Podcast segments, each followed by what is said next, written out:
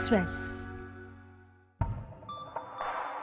Có thời điểm thì kiểu mình thấy tệ quá Thế là kiểu mình cũng tìm hiểu thử trên TikTok ấy thì mình có thấy thì đấy thì mình cũng cảm thấy là mình tuyệt vọng rồi ấy, không có cái gì để bám víu cả nên mình cũng muốn thử xem sao.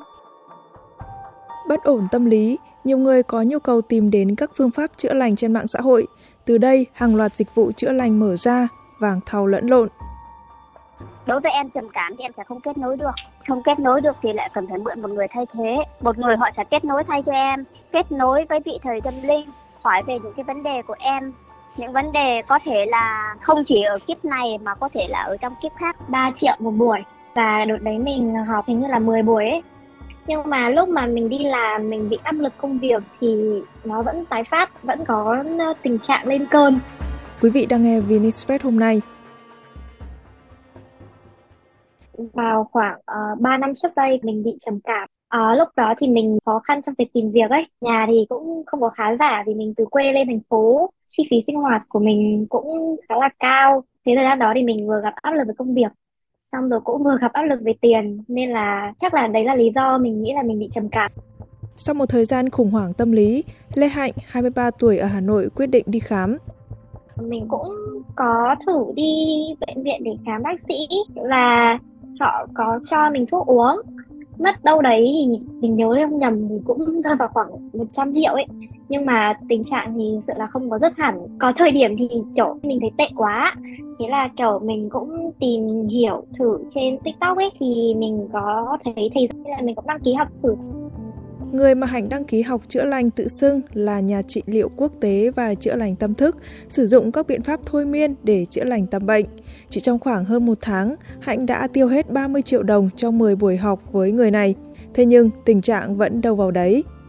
Nó khỏi trong thời gian đầu đấy, nhưng mà lúc mà mình đi làm mình bị áp lực công việc thì nó vẫn tái phát vẫn có ờ, tình trạng lên cơn thời gian đấy mình quá là tuyệt vọng rồi ấy và mình cũng mong muốn là có thể trị dứt điểm cái bệnh này. Thực ra mình cũng biết là thầy, kiểu, không có show ra với bằng cấp gì cả. Mình cũng không chắc là có uy tín hay không. Nhưng mà đấy, lúc đấy mình cũng hết cách rồi và cũng không muốn sống với cái căn bệnh này mãi nữa. Nên là mình quyết định thử. Gia đình mình không quá khá giả nên là tiền chữa cả hai đợt như thế thì đều nó là một vấn đề rất lớn với gia đình mình. Bố mẹ mình ở quê ấy, muốn con hết bệnh nên là cố gắng mà lo đủ xong rồi cố gắng vay mượn này kia cho mình chữa bệnh ấy. Thỉnh thoảng cũng lại thấy mình cắt cổ tay phát xong rồi mọi người lo hoảng sợ lắm ấy. Một năm sau khi tham gia khóa học, Lê Hạnh cho biết vẫn thường xuyên đối diện với các cơn trầm cảm, khi tìm hiểu kỹ hơn, Hạnh mới nhận ra tất cả những bằng cấp mà người này đưa ra đều từ những khóa học online kéo dài 3 ngày đến vài tuần, chưa được công nhận bởi tổ chức nào uy tín, thậm chí có những chứng chỉ không hề tồn tại.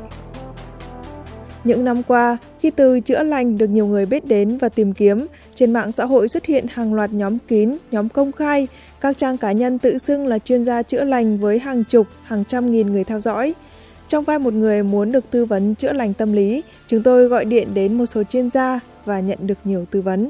Cái này của em ấy, cái bệnh về trầm cảm ấy, em em không biết là em có tin về nhân quả không? Thì uh, chị hướng dẫn cho em vào trong cái nhóm này về tu tập theo Phật pháp ấy.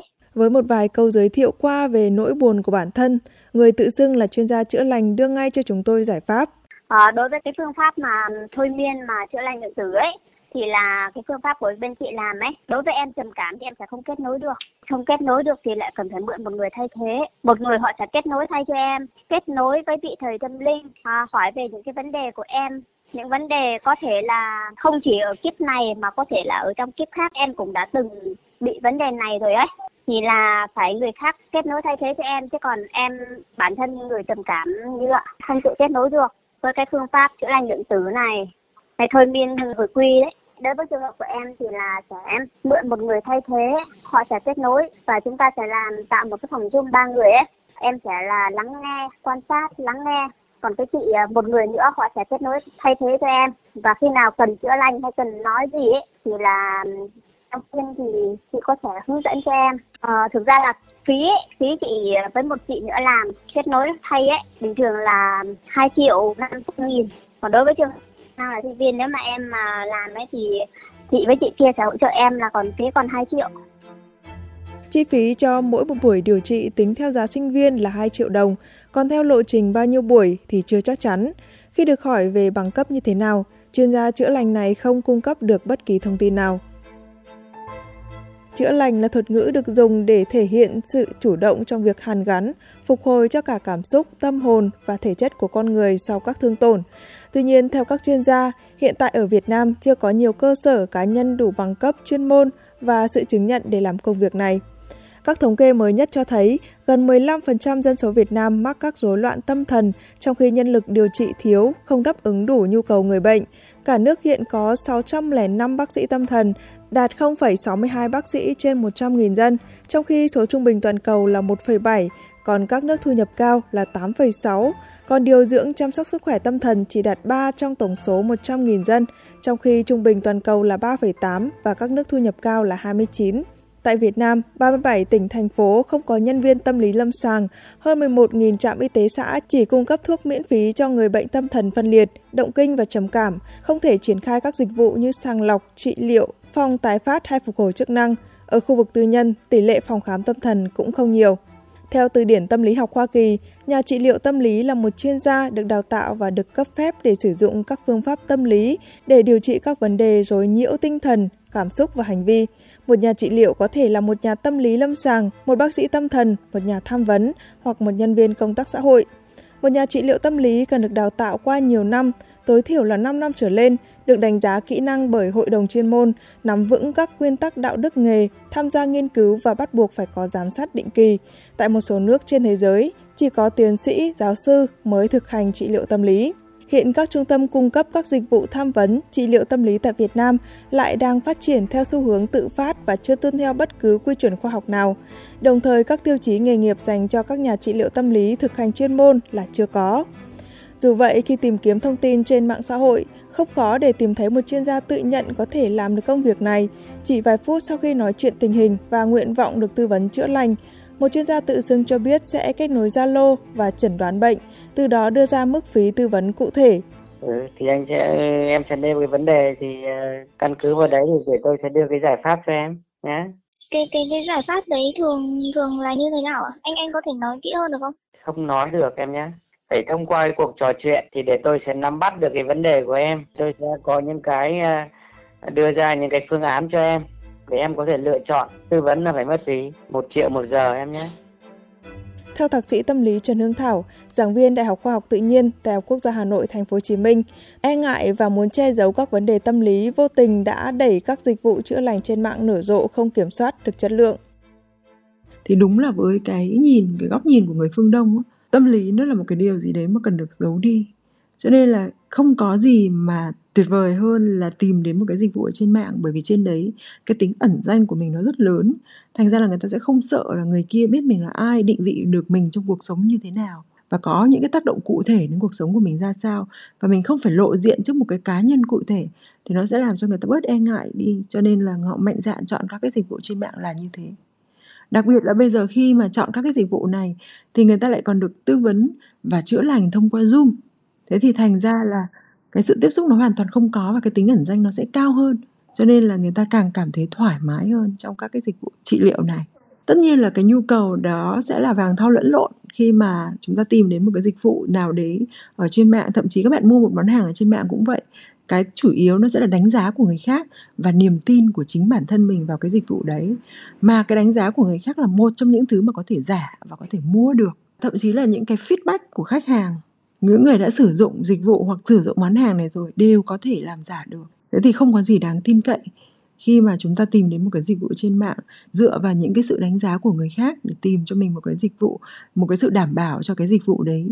Và cái niềm tin của bản thân thông qua cái việc là đọc những cái lời tự giới thiệu ờ, hoặc là đọc những cái thông tin về mặt bằng cấp thì không có gì có thể giúp bạn kiểm chứng được.